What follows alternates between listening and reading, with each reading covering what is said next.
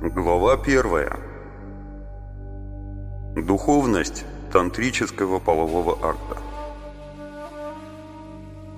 Зигмунд Фрейд где-то сказал, что человек рождается невротиком. Это половина правды. Человек не рождается невротиком, но он принадлежит невротическому человечеству, и общество вокруг него рано или поздно каждого делает невротиком. Человек рождается естественным, реальным, нормальным. Но к тому моменту, когда новорожденные становятся частью общества, начинаются неврозы. Такие, как мы есть, мы являемся невротиками. Причем причиной неврозов является расщепление, глубокое расщепление. Вы не один, вас двое или даже много – это следует понять очень глубоко. Только тогда сможем мы продвинуться в тантру. Ваши ощущения и размышления стали двумя различными процессами. В этом основа всех неврозов. Ваша думающая часть и ваша чувствующая часть разделились. А вы отождествляете себя с думающей частью а не с чувствующей. Но чувства являются более реальными, чем рассуждения.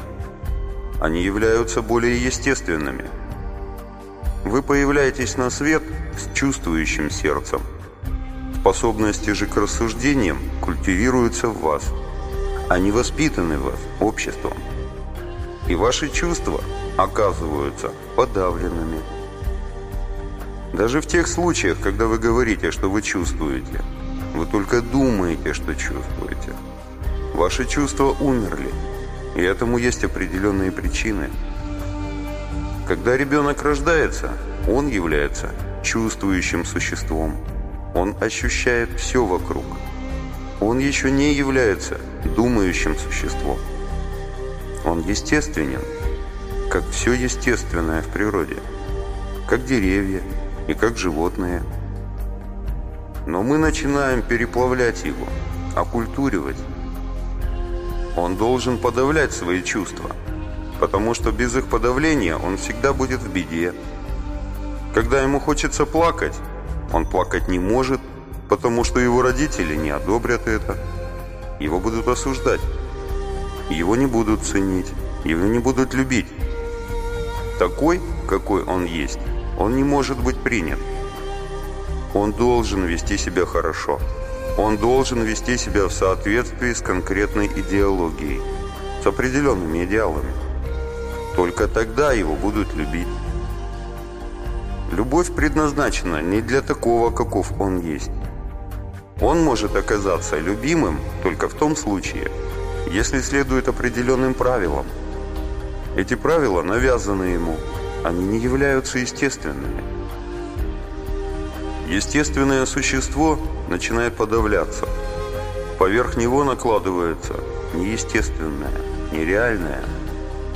Это нереальное есть ваш ум. И наступает такой момент, что расщепление становится столь большим, что вы не можете преодолеть его. Вы полностью забываете, что было, или сейчас является вашей реальной природой. Ваше лицо является ложным, фальшивым. Ваше первоначальное лицо утеряно. Вы даже боитесь ощущать естественное, потому что в тот момент, когда вы ощутите его, все общество будет против вас. Так что вы сами начинаете выступать против своей истинной природы. Это порождает очень невротическое состояние. Вы не знаете, чего вы хотите. Вы не знаете, что является вашими реальными, истинными потребностями. И тогда вы продолжаете погоню за ложными ценностями. Поскольку только чувствующее сердце может дать вам смысл и направление того, что является вашими истинными потребностями. Когда чувства подавлены, вы создаете символические потребности. Вы, например, можете есть все больше и больше, набивая себя пищей. и вы можете никогда и не почувствовать, что уже вы наполнены. У человека имеется потребность в любви. Это не есть потребность в пище, но пища и любовь глубоко связаны. Поэтому, когда потребность в любви не ощущается или подавлена, то возникает ложная потребность в пище, и вы продолжаете есть. Поскольку потребность является ложной, она никогда не может быть удовлетворена. И мы продолжаем жить в условиях ложных потребностей. Вот почему у нас нет никакого удовлетворения. Вы желаете быть любимыми. Это основная потребность, естественная. Но она может быть повернута в ложном направлении. Например, потребность любить, потребность быть любимым может ощущаться как ложная потребность, если вы пытаетесь отвлечь внимание других на себя. Вы желаете, чтобы другие обращали на вас внимание, чтобы вы могли стать политическим лидером. На вас могут обращать внимание огромные толпы людей, но истинной основой потребности является потребность быть любимым. И если даже весь мир обращает на вас внимание – эта основная потребность не является удовлетворенной. Эта основная потребность может быть удовлетворена даже одним единственным человеком, любящим вас, обращающим на вас внимание вследствие своей любви. Когда вы кого-нибудь любите, вы обращаете на него внимание. Внимание и любовь глубоко связаны – если вы подавляете потребность в любви, то она превращается в символическую потребность. Тогда вы нуждаетесь во внимании других людей. Вы можете его получить, но и тогда вы не получите никакого удовлетворения. Потребность является ложной, не связанной с естественной, основной потребностью. Это раздвоение личности и есть невроз. Тантра является очень революционной системой взглядов, наистарейшей и тем не менее самой новой. Тантра является одной из старейших традиций, и все же она является нетрадиционной, даже антитрадиционной, поскольку тантра утверждает, что пока вы не будете целыми и едиными, вы будете полностью упускать жизнь. Вы не должны оставаться в расщепленном состоянии. Вы должны стать единой сущностью. Что нужно делать, чтобы стать единым? Вы можете продолжать рассуждать, но это не поможет, поскольку рассуждение – это техника расщепления. Рассуждения являются анализирующими. Они разделяют, они расщепляют. Чувства объединяют, синтезируют, соединяют отдельные части в единое целое. Так что вы можете продолжать рассуждать, читать, изучать, обдумывать. Это не поможет до тех пор, пока вы не опуститесь обратно в чувствующий центр. Но это очень трудно, поскольку даже тогда, когда мы думаем о чувствующем центре, мы думаем. Когда вы говорите кому-нибудь «я люблю тебя», осознайте, является ли это просто мыслью или это чувство, ощущение. Если это просто мысль, то вы что-то упускаете. Чувство есть нечто целостное.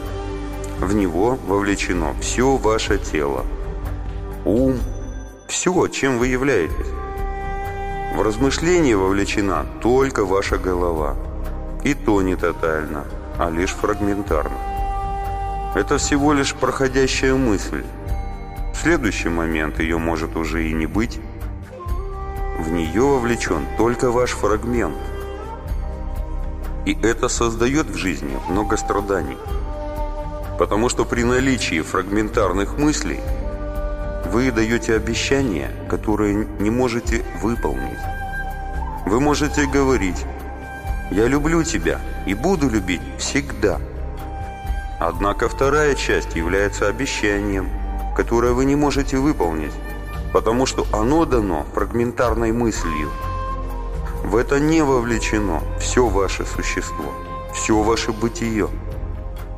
И что вы будете делать завтра, когда фрагмент исчезнет, и эта мысль больше не появится? Тогда обещание превратится в оковы. Жан-Поль Сартер сказал где-то, что каждое обещание должно стать ложью. Вы не можете обещать, потому что вы не являетесь цельными. Обещает только часть вас. И когда эта часть не находится больше на троне, и верх берет другая часть, что вы будете делать? Кто будет исполнять обещания? Появляется лицемерие, потому что когда вы пытаетесь выполнить обещание, когда вы притворяетесь, что выполняете обещание, все становится ложным. Тантра призывает опуститесь глубоко обратно в свой чувственный центр. Что делать и как опуститься обратно? Теперь я обращусь к техникам. Эти техники, каждая из них представляет собой усилия, направленные на то, чтобы сделать вас цельными, едиными,